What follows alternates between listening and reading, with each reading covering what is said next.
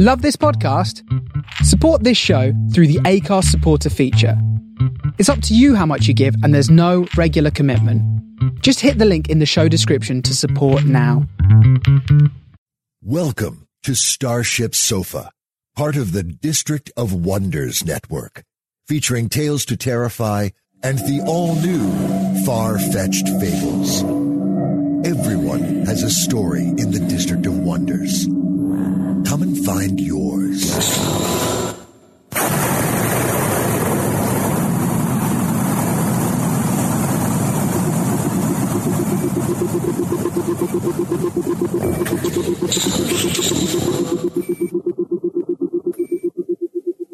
This is Starship Sofa, everybody. Welcome, hello, and welcome to show 421. I am your host, Tony C. Smith. Hello, everyone. I hope everyone is fine and dandy. As you can, as you can hear, I'm not firing all all cylinders. I need a, I need a man flu's ravaged us there. I need a suck a fisherman's friend. but I'm going to carry on like a trooper. Here we go. First up, we have an interview with Jason Koebler, which is just fascinating. It's all about stasis sleep and how close we are to achieving stasis sleep and could it be used in the future, possibly for space travel. You know, it's Red Dwarf had it. Why not the real world? Then we have the main fiction, which is Fiona and the Metaphor, which is a, just a fantastic story narrated by Julie C. Day. That is all coming in today's show. I do hope you will stick around and enjoy it. Now, before we get into all those little things there, I, if you're not a member or you're not kind of into the newsletter, I put a little shout on the newsletter that we're going to be starting something called Sanctuary, which is just like a bit of a haven, a bit of a respite for anyone that's going, going through, you know, hard times, be that kind of well, any hard times, mentally hard times, physical hard times, you know, suffering pain, loneliness, anything in that kind of scope. And that's a big scope.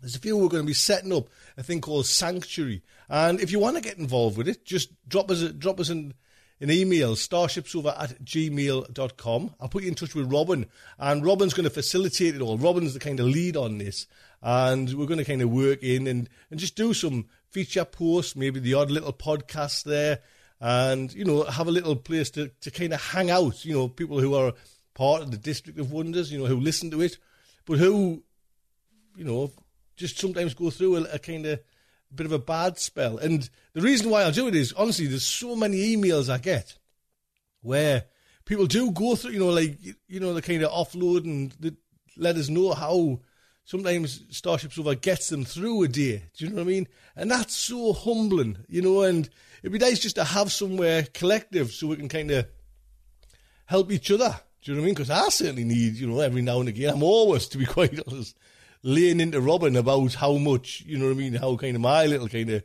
wars and fears and stuff like that. You know what I mean? So we thought we'd kind of do this and it'd be nice. So if you want to just even just like get the newsletter because we're going to send out some newsletters on just just for that kind of topic. You know, if you want to just be involved in that, drop us an email, starshipsofa at gmail.com, and we'll take it from there. So, first interview. I had a lovely chat with Jason Koebler.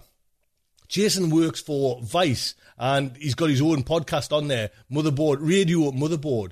And Jason wrote this great article on his stasis sleep do you know this kind of mythical thing that you know we would use to go to the stars? You know this kind of idea of you know the the nearest galaxy is so far away. Even just crossing our galaxy, do you know what I mean? Would state of sleep, you know, is technology there or in a few years' time to get state of sleep up to scratch, up to speed so we can do this? And Jason just did this such an in depth, you know, where we are now, what we did, you know, and it was it was fantastic. So have a listen to myself and Jason Koebler. Fascinating interview. Jason, then was there really like a meeting of, of 15 top scientists to discuss, you know, humans, you know, putting into cryo sleep? There was, yeah. Um, in the EU uh, earlier this month, 15 uh, scientists from across a lot of different disciplines met to talk about how we might make humans hibernate. that's just a you know a, a, marvelous kind of thought. I mean, we all know you know like kind of the, the films 2001 Aliens and my favorite you know Red Dwarf, but do you think cryosleep is it you know a, a possibility? How would they actually achieve it?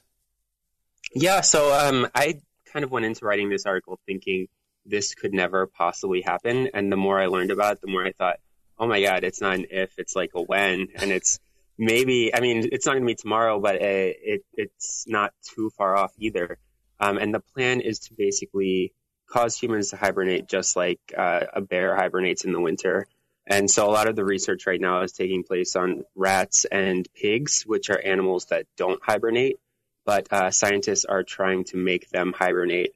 And the way that it's working is they are basically working on the animal's A1 receptor in the brain, which uh, is responsible for regulating sleep and they've found that this receptor can be induced. You can induce hibernation by acting on it uh, with a drug or an IV, um, and then when you stop acting on it, the animal wakes up and it's totally fine.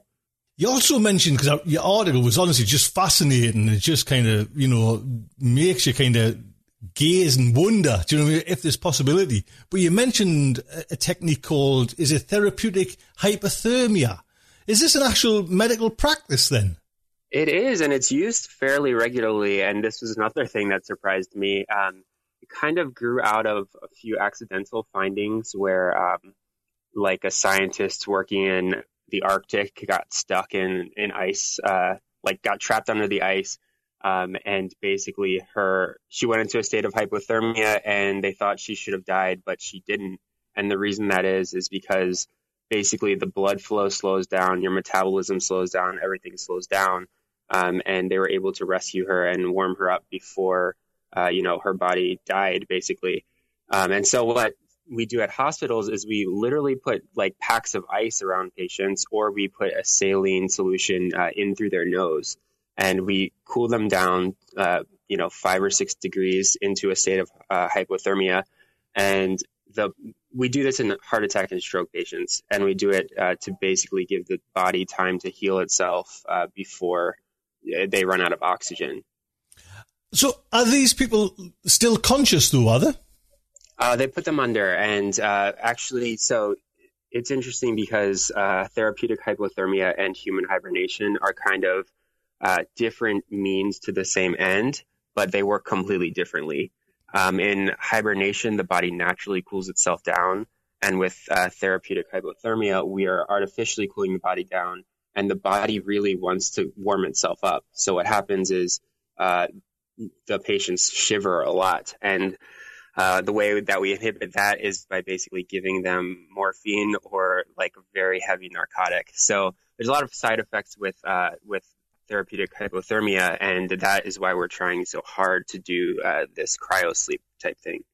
You know, it, it's you know you're saying it's, like it's a medical you know reality there, but it must have to be like regulated so much because you know hypothermia does lead to death.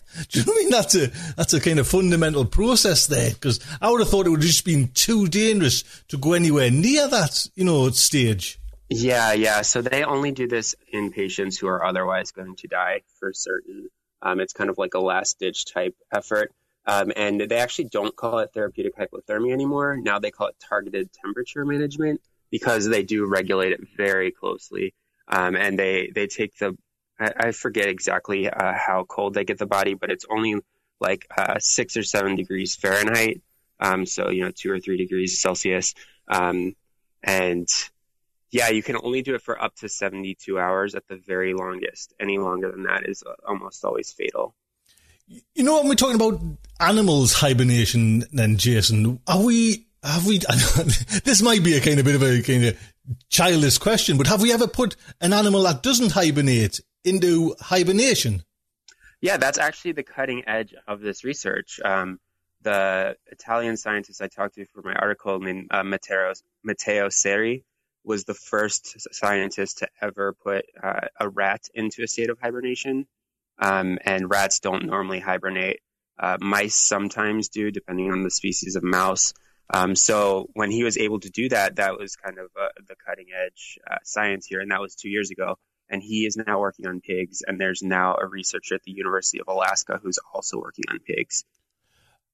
I mean, what would it take? I mean, I don't know if you even know this question. What would it take to kind of get a human into this position? I mean, like more like the red tape paperwork. Do you know, do we have to go through a process or would the, is there a kind of a process where we could actually volunteer go into this kind of, you know, put them into hibernation or her into hibernation? Yeah, I mean, as with anything medical, uh, there's going to be red tape. There's going to be more trials. I would assume that if the pig tests are successful, they'll try on monkeys, and then maybe they'll try on uh, sort of like end stage patients who, uh, you know, maybe heart attack or stroke uh, patients who have no other options left. Um, but the interesting thing is when I talk to these researchers who are looking into it, they're saying, I want to try this. This sounds awesome. And in their in their research, they like don't find any sort of reasons to suggest that this would be overly dangerous. Like, uh, there's no reason why you would put someone into a state of hibernation and they would never wake up, because basically you would just stop uh, stop supplying the drug, the inhibitor, to the uh, to that neuron in the brain, and from every experiment we've seen so far, that should be sufficient to wake someone up. How far do you think we are then, Jason? You know, how far down the line do we need to get before we can actually use this hibernation, you know, technique for, for space travel? Yeah, uh, it's hard to say. Uh, so, I mean, I've been talking pretty optimistically, but honestly, we don't know a whole lot about hibernation in general. Uh, we know how to induce hibernation, which is a huge, huge finding but we don't really know what it is. We don't know um, exactly what the body goes through while it's in a state of hibernation. Um, that's another part of uh, Matteo Cerri's work is he finds that most animals actually wake up from hibernation in order to sleep because they're actually getting sleep deprived while they're in a state of hibernation, right. which kind of suggests that, yeah, suggests it's not like this big resting thing. It's kind of, uh, well, we don't really know what it is. Um, and so I mean, maybe you go into a state of hibernation and you're somewhat conscious or you're dreaming or I have, I have no idea. We have no way of knowing. And so, uh, I mean, I, until we figure out the answers to some of these questions, I don't think we're going to try it on humans. Um, but I do get the sense that we're solving these problems quite quickly. And, uh, you know, as I mentioned, there's a lot of interest from the ESA and also from NASA. So uh, it is becoming a, a priority, I would say. Well, what then is the is the major benefit of putting, say, a human into cryosleep for just say for space travel? I mean, surely it's not just to make the journey go quicker, is it? Uh, I mean, that's part of it. it.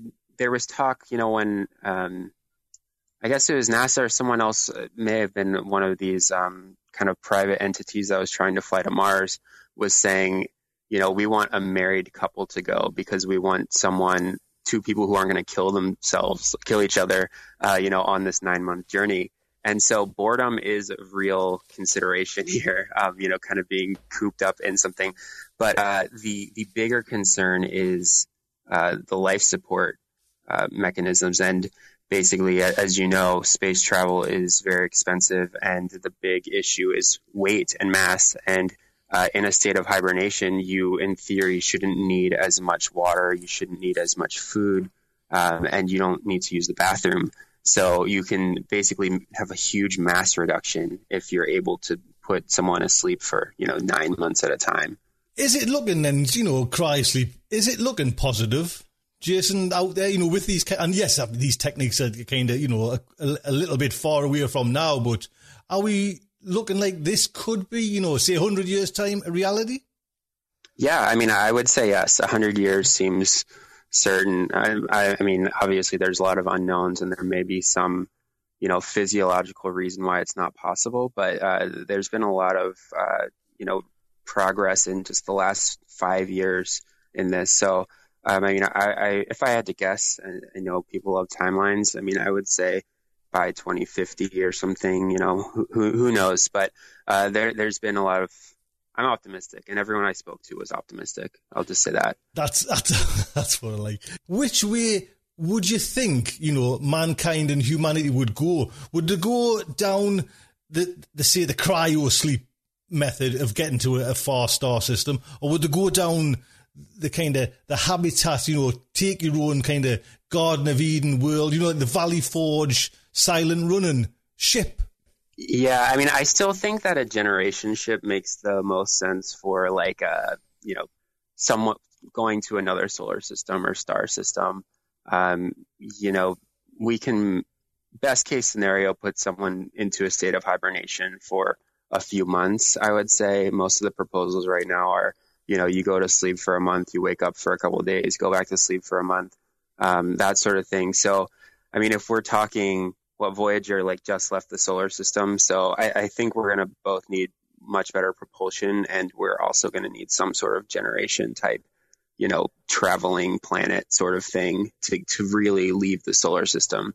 But I think you know hibernation may play a role in that, and I think hibernation will certainly play a role if we decide to go, uh, you know, someplace like Europa or you know another place in in our own solar system. The way you're talking there is, you know, there's kind of it's it's not that far away.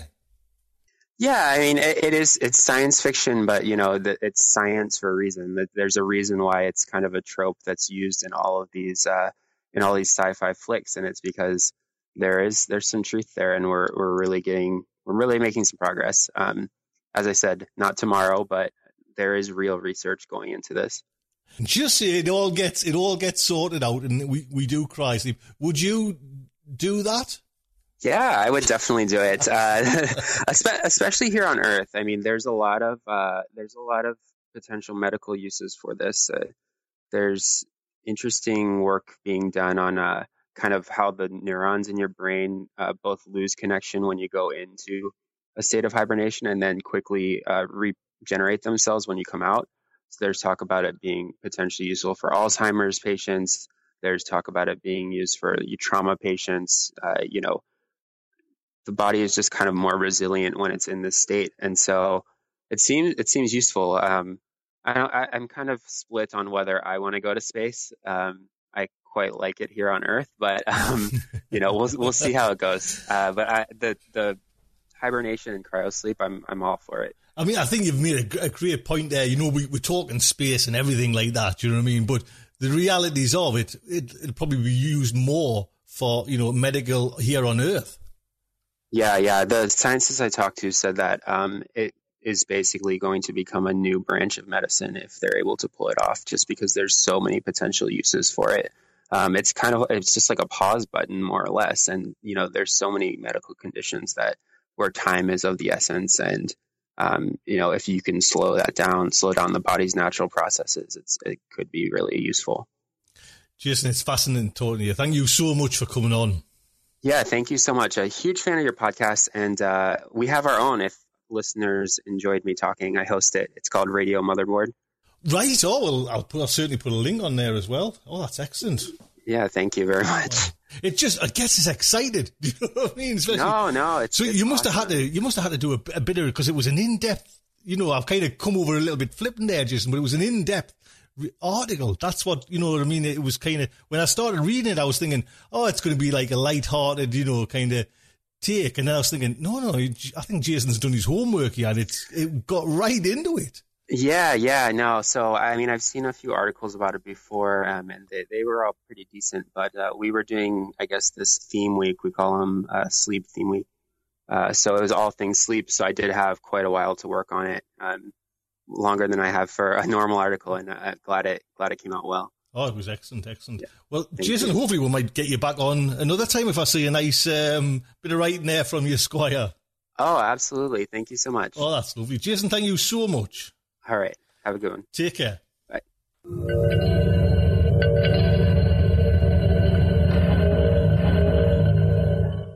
There you go. Jason said as well, and I've subscribed to it straight away. Jason hosts Radio Motherboard, part of the kind of the Vice network there. And I'll put a link on in the show notes if you want to go over there and subscribe.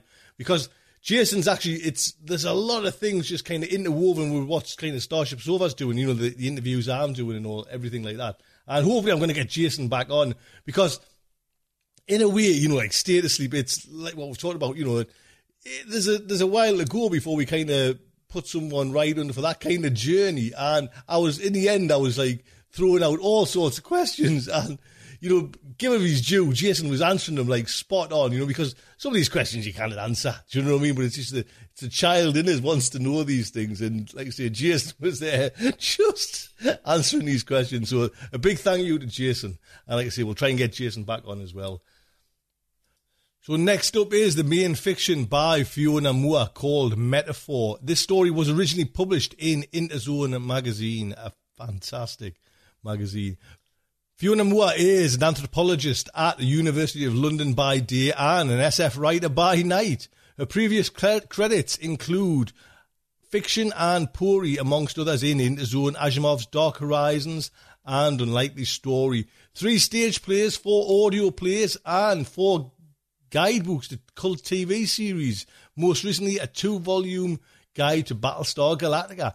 One of the quintessential brilliant TV shows out there. I'll put a link on and pop over and say hello to FionaMoore.com. Go over there. Narrated by Julie C. Day. Julie's fiction has appeared in such venues as Interzone as well, Podcastle and Resurrection House anthologies. She holds an MFA in creative writing from the University of Southern Maine's Stonecoast program and a Masters of Science in Microbiology from the University of Massachusetts. You can find Julie's latest story, Florida Miracles, in Interzone 261. As well as narrating, she also hosts the Small Beer podcast. Put a link onto that as well if you want to go and to subscribe to the Small Beer podcast. Julie, thank you so much. So, the Starship Sofa. oh man, I need another fisherman's friend. Excuse me. The Starship Sofa is very proud to present The Metaphor by Fiona Moore. The Metaphor by Fiona Moore. It's back. It's back. I know it's back from the compulsive itch in my head. So I throw off the fur blankets gasping at the feel of cold stone floor on feet, while wondering where the hell the rug had got to. Then hurry into my woolen underclothes, my equally woolen trousers, hat, and sweater. Then, finally, an outer layer of fur parka, trousers, hood, goggles, neck warmer, and gloves. I grab my rifle, though God only knows why. It's useless against it. And, when I'm doing the rounds, I've got no time to go hunting. But I sling it over my shoulder anyway. I guess it makes me feel better. I tell myself it's in case I get a chance to bag a rabbit on the way. Out into the knee deep snow in the deserted village. Stone cottages, whitewashed, thatch, dark windows. No smoke in the chimneys. The sky overhead is black, no stars, though someone's conveniently provided a moon. Earlier, I'd heard the scrubbing, whistling sound of wind driving snow, but I guess it must have blown itself out, because there's nothing but a few snowflakes drifting around now. I feel it even more strongly now, that sense of foreboding, the compulsion to keep moving. I shrugged the strap of the rifle back and set off along the trail, which was clear and well trodden yesterday, but I guess it was a pretty big storm, to the first tavern.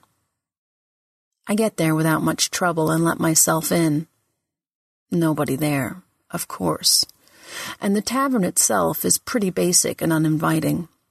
Four or five trestle tables, worn dark brown, with benches, a few tin cups scattered artistically around the tabletops. Pay attention to the tin cups. They'll be important in a minute. There's a bar, equally crude, with a few indefinite bottles on a shelf behind it, a piece of rag for cleaning.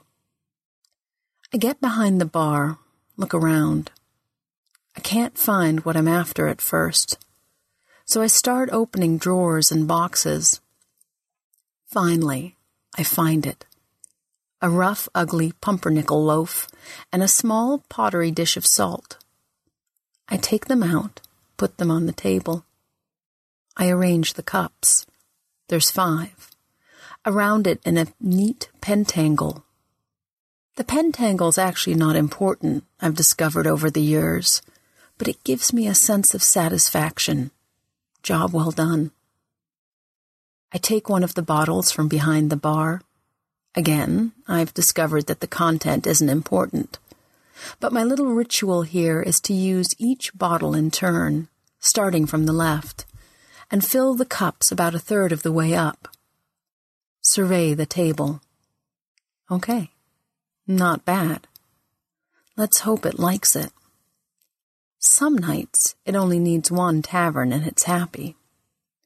I feel it go, feel the urgency, the obsessive compulsion subside, and I go back to bed. But I don't think this is one of those nights. Out of the tavern and back on the trail. It's a longer walk to Tavern 2. For a while I tried to come up with names for them, but none of them ever stuck. Not even when I named each of them after exes of mine. Forgotten names now. Almost forgotten faces. No clues from the landscape either. No creaky signs over the door with a double headed eagle, or a lion, or a set of compasses. I wish somebody had taken the trouble to include a bit more detail. I can't seem to do it myself. I can decorate my own cottage in the village fine, but anywhere else, the decor just won't stick. I think it's part of the same mechanism that keeps the bottles topped up and the interiors dust free. A kind of reset button, which would make sense. Snow crunching under my feet, steamy breath hanging in the air feeling of warm wool and fur on my body, and the occasional random sound of a branch cracking or snow falling. No animal noises. There never are when I'm doing the tavern round. Be nice to hear an owl or something, just for variety. The second tavern looks a lot like the first, like someone took the basic design and just changed some details put the door on the other side, changed the color of the thatch, and made the windows a bit bigger, which would also make sense.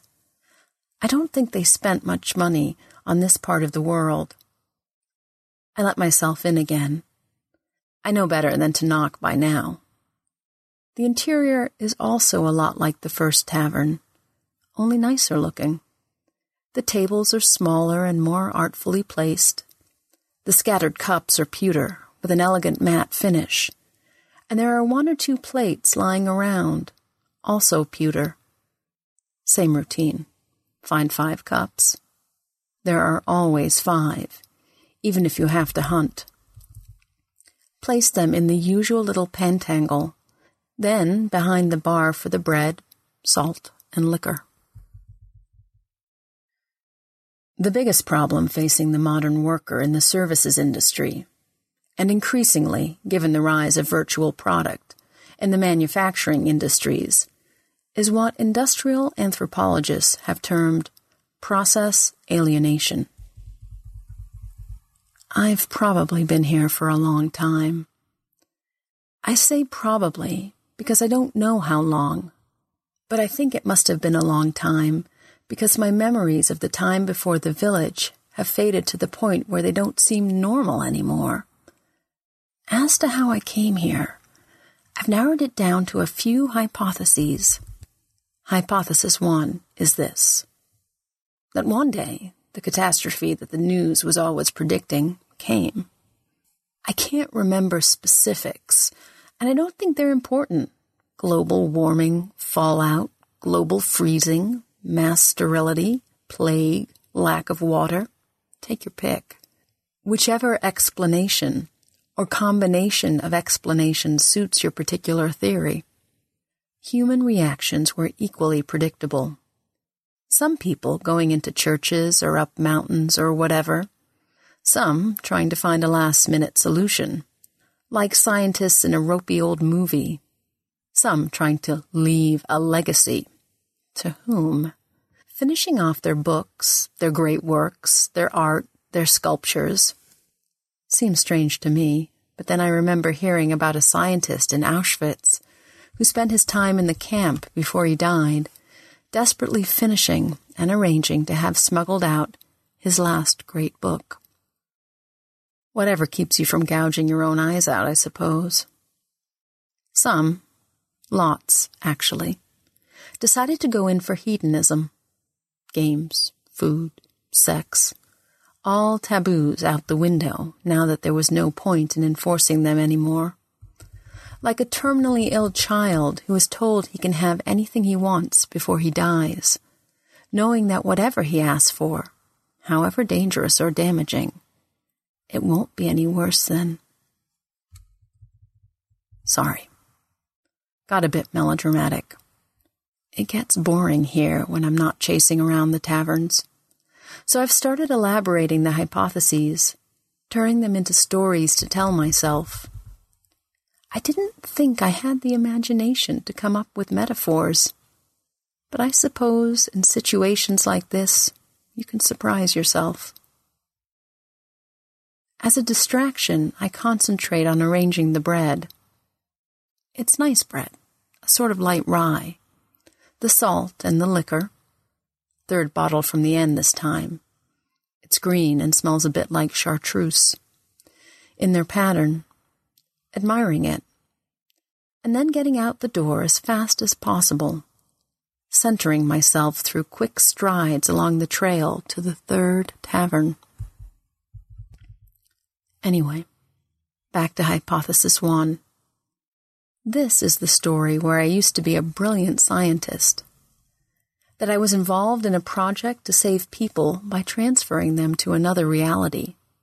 Myself and my heroic colleagues toiled for years to find a reality that was accessible, that we could send people to. I can see myself as a scientist. Less muscly than I am now, maybe, after all these years of running through the forest.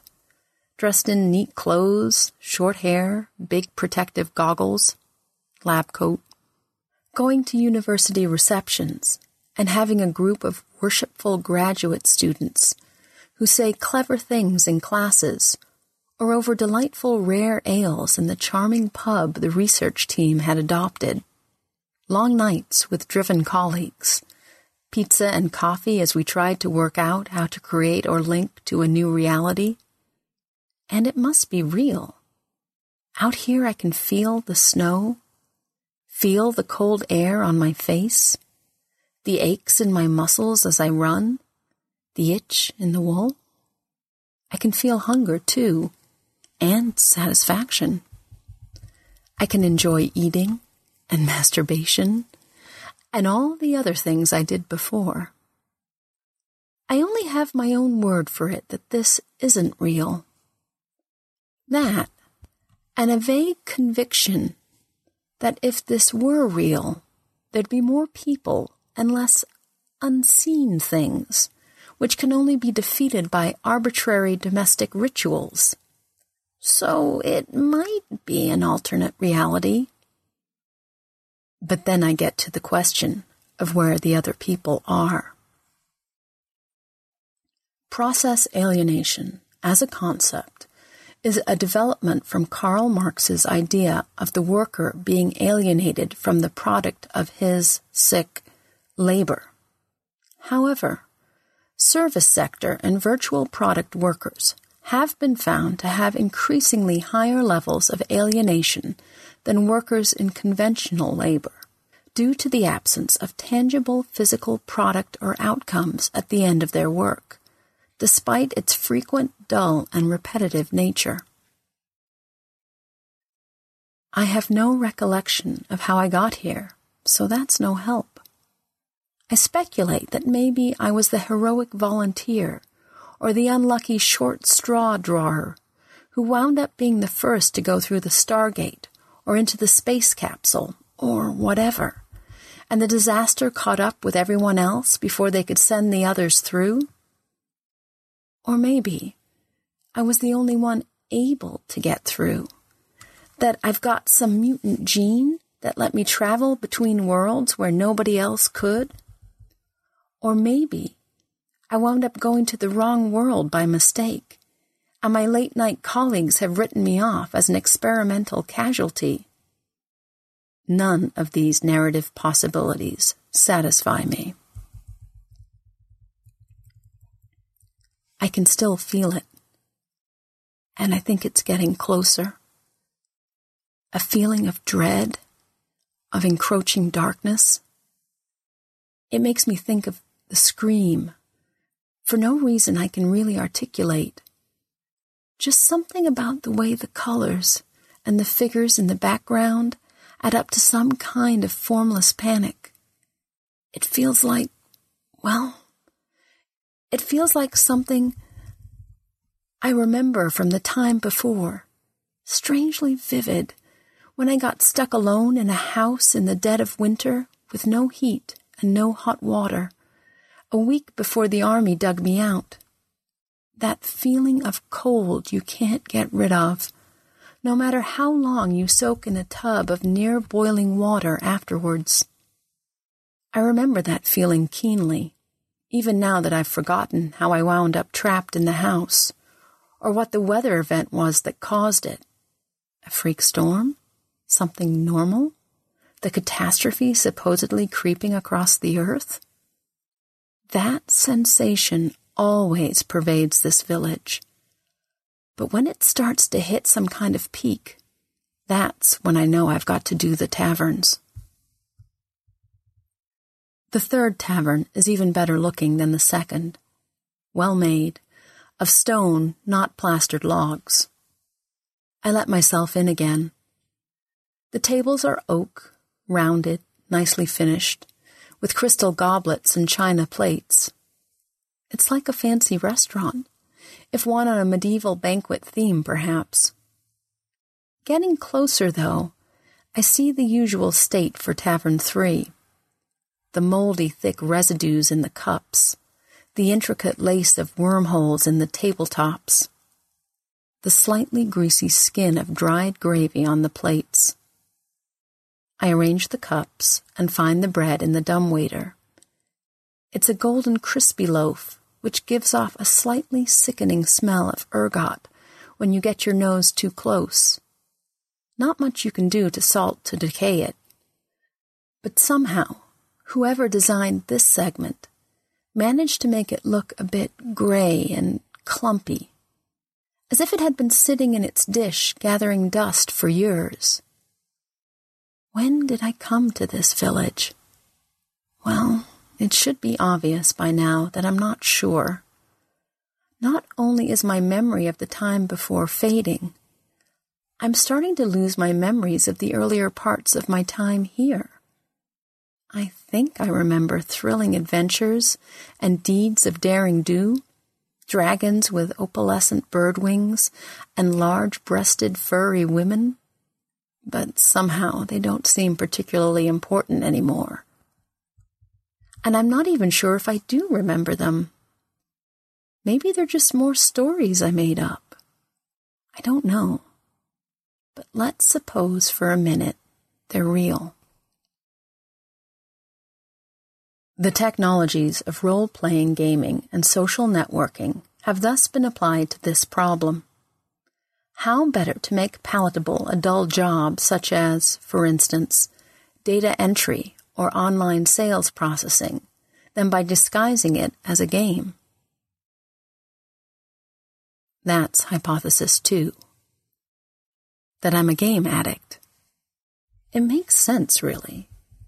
Statistically speaking, I can't be anyone important, and my image of myself as heroic scientist fades when I try to remember anything scientific.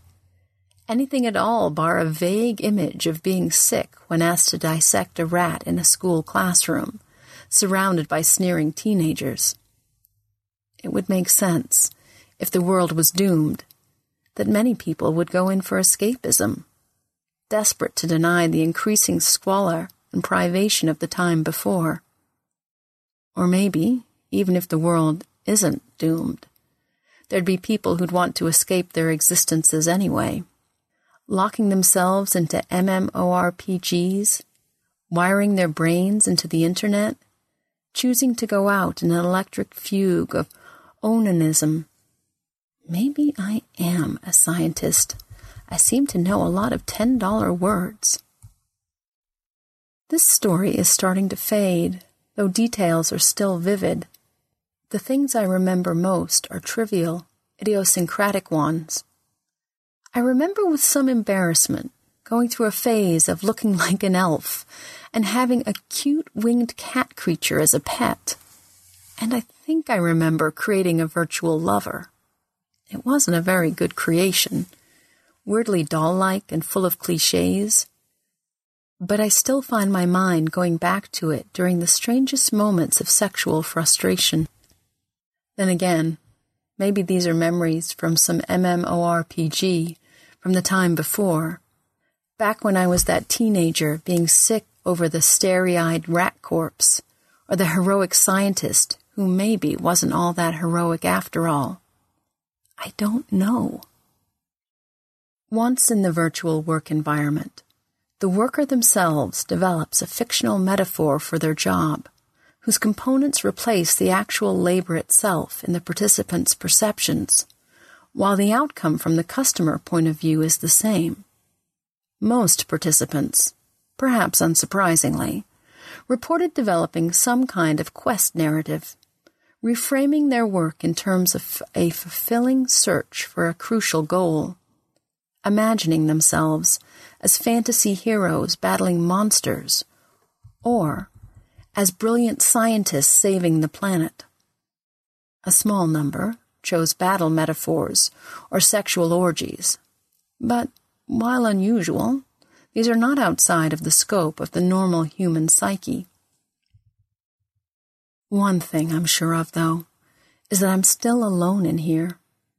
When I tell myself the game story, it always runs that the game started off with lots and lots of people, but then there were fewer and fewer of them. No enemies to defeat or friends to travel with. Eventually, even the dragons and the furry women disappeared. I catch a glimpse sometimes of things I think are dragons on clear days, spiraling around a mountain peak. But I think they're background effects. The furry women exist only in my occasional fantasies, which is in itself one reason to doubt the game hypothesis. If I could still create virtual lovers, I would surely be doing so, if only for the company. And at some point I got bored or discouraged, wandering through the wilderness and locked myself in the village. Out the tavern door again, hearing it bang behind me. No time to waste in closing it or locking it. Besides, it's not like there's anyone to steal anything, and the animals seem to stay away from the taverns. Even if they did steal anything, it'd probably just replenish. Out along the snowy trail, feet crunching, feeling the cold through the soles of my boots and the weight of the rifle on my back, and hearing that almost tinkly stillness that you get on really cold nights. The one thing I remember, I mean, really remember, about the place I came from, it got cold sometimes. Very cold. Sometimes for a long time.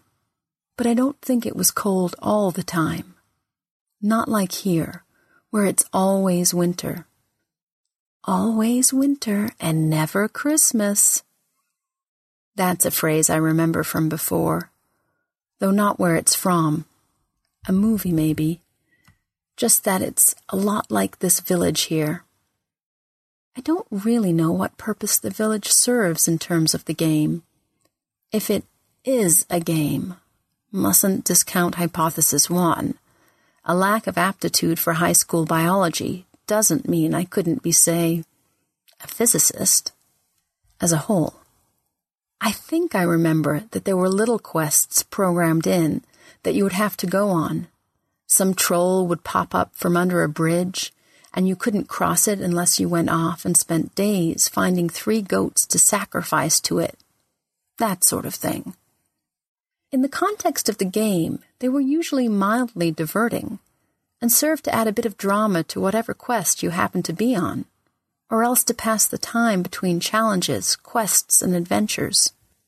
When I think about it, it's pretty obvious to me that this is what that once was. That players could earn points, or kudos, or something, by solving the mysteries of the taverns. Perhaps they were trapped in the village until they figured out how to defeat the whatever it is in the dark. Early trials have proved successful.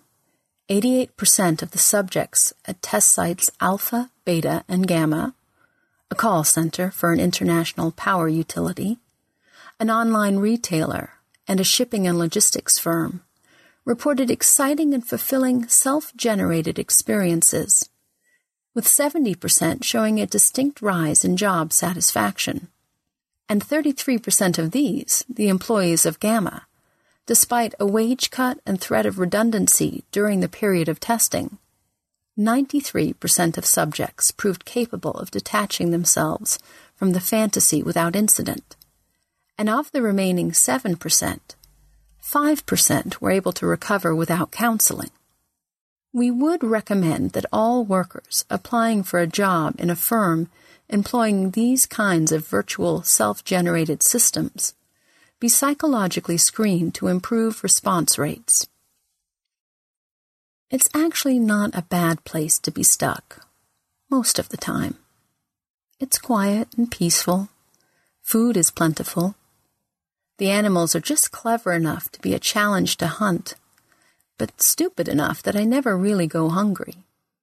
Similar with the plant life. Every so often, just when I start craving roast vegetables, there's a small daytime thaw, and voila, I'm up to my knees in beetroots. Nutrition's not much of an issue here anyway, but humans like the illusion of variety. In between, I keep my cottage fixed up. I create nice new things for it. For a while, I was into labor saving devices, but lately I haven't seen the point. Brightly colored, cubist inspired murals for the walls are my current thing. They're a nicely rebellious contrast to the kitsch medievalism. But I've been getting bored with them and might try snow sculptures out front instead. I explore the other cottages, at first looking for clues, but lately just admiring the architecture and design. Even having to do the tavern challenges at random intervals has its advantages. It keeps things sharp and exciting, provides the sense that there's something to work for that I'm not living here rent free. The remaining 2% all experienced an unexpected effect. While none previously gave evidence of any unusual neuroses, it proved impossible to remove them from the self generated setting. Those removed exhibited signs of severe post traumatic stress disorder, catatonia, lack of responsiveness, and occasional incidents of serious violence. Though that's hypothesis three that I'm an application, a virtual creature. I belong to the game, that my function is to run the quest, that the humans have abandoned the game, or maybe all died out, and I'm just repeating my function over and over at intervals in some kind of computer bank system until the power runs out or gets switched off, and who knows how many years that'll be. The fact that I've got a few human memories, that goddamn rat, the university with its parties and graduate students, creating a virtual lover. I mean, why would an app bother? And possibly a knowledge of the outside world. Cubist art? Movie trivia? Even little things like what wool is and how you shoot a rifle, is problematic for this hypothesis, but not insurmountable. Maybe they were programmed into me deliberately to give me more human character and make me more real for the players.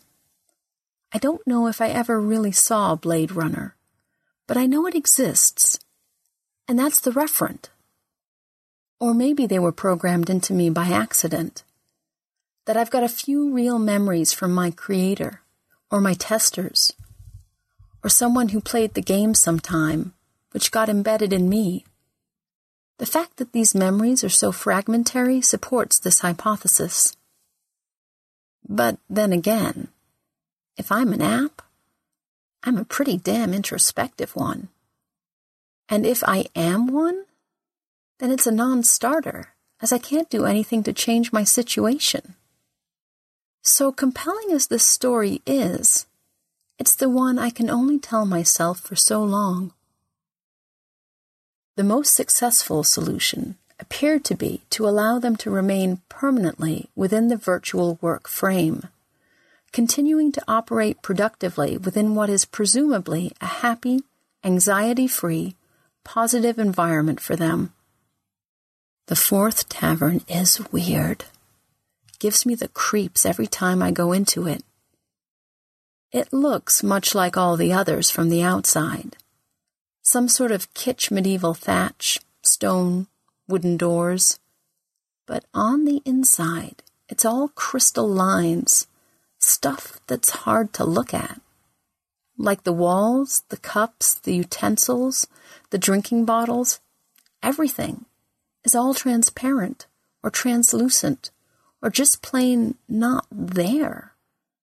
Like you'd imagine aliens with floating spaceships made out of light would have. Or maybe like somebody didn't have time to finish it. Like somebody sketched out the inside of a tavern in raw data, but didn't bother to put in any textures, bits and pieces to make it real. The artifacts even feel funny. The bread feels oddly gelatinous to the touch, and the drink has a faintly preservative smell, like strawberries and formaldehyde. The cups and plates feel soft, unpleasant, like they're made out of cellophane wrap. The feeling of weirdness isn't helped by the sensation that the thing, the feeling of dread, is almost upon me, that I'm working against the clock, that it's faster than last time, as I hurry to get the cups into their pentangle, to find the bread. Where the hell is the bread? There it is, and the salt, and then the drink, and I'm decanting the odd smelling fluid into the last glass with a curious hiss when suddenly I feel it vanish. Just like that. Like an alarm being silenced or a crying baby ceasing. I know that when I go outside, it'll be dawn. I make my way back to my cottage slowly, enjoying the sunrise. It's one of the perks of living here. And if it's a game, someone's really gone to a lot of effort to make the weather effects beautiful. After I've slept it off, I might go for a walk in the woods, or check my traps, or maybe see what I can do about fixing that chimney. Day after, if the weather's good, I might work on my project to set up a fish trap under the waterfall in the creek.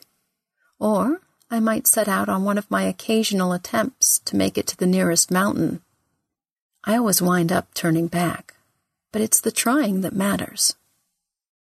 While the Ethics Committee and the families of the affected individuals raised some concerns about this, the owners of the firms and the research funding body generally agreed that the 2% figure was a negligible risk factor and, indeed, might be seen as a positive outcome given the increased productivity such individuals showed. There are a few more hypotheses. One is the religious cult story, that this is the afterlife, which is untestable and overly metaphysical, and I can never settle on whether it's heaven, lovely sunrises, lots of peace and quiet, meaningful if incomprehensible work to do, or hell, with loneliness and frustration and dark brooding spirits forcing me into repetitive action a corollary that it's some protracted afterlife experience in the mind of a dying person? Referent Jacob's Ladder. Either I or the person who programmed me must have liked movies. They keep coming up in my head. Which is also unverifiable and also unlikely. Stories about dying are always about letting go.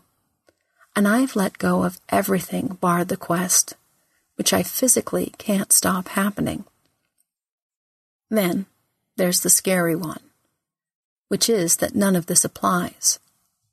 That I just exist, being here, going through these routines over and over because they give me a sense of well being, making up these hypotheses about my purpose and stories about the end of the world or games or movies or afterlives because they give me justification. A further study is being done to determine whether this kind of total immersion program might be useful for the treatment of certain psychological disorders. Which brings me to the hypothesis, which comes back to me more and more frequently these days, that there is no virtual world, no real world, no apocalypse, no taverns, no quest, no game, no players, no university, no scientists, no rat, no teenagers, no me even. That the only thing which exists are the stories. All the stories are true and not true, and are the only thing there actually is. The project has thus been given approval to be offered on a wider commercial basis. I would like to congratulate all the participants and wish you all success on future developments. The more I think about it, the more it makes sense and sometimes that frightens me. Because if I let myself believe that, then there really will be nothing left of the world, or me, at all.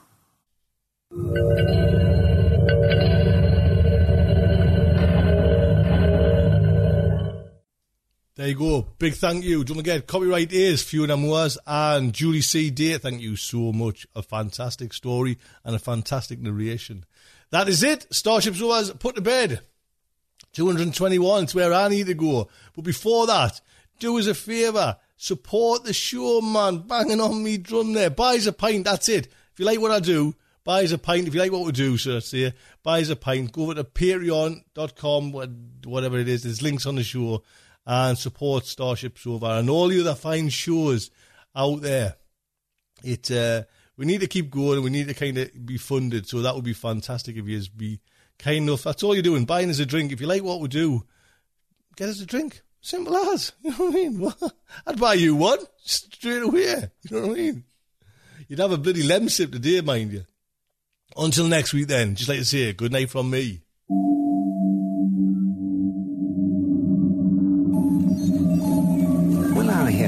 Survive this terrible ordeal? Can they win through with their integrity unscathed? Can they escape without completely compromising their honor and artistic judgment? Tune in next week for the next exciting installment of Sofa. Evacuation procedure initiated. Shuttle set for launch. Airlock will be opened in three, two, This presentation has been brought to you by the District of Wonders Network, dedicated to podcasting the finest genre fiction. You can learn more about the District of Wonders and their many literary productions at their website, www.districtofwonders.com. Thank you for listening.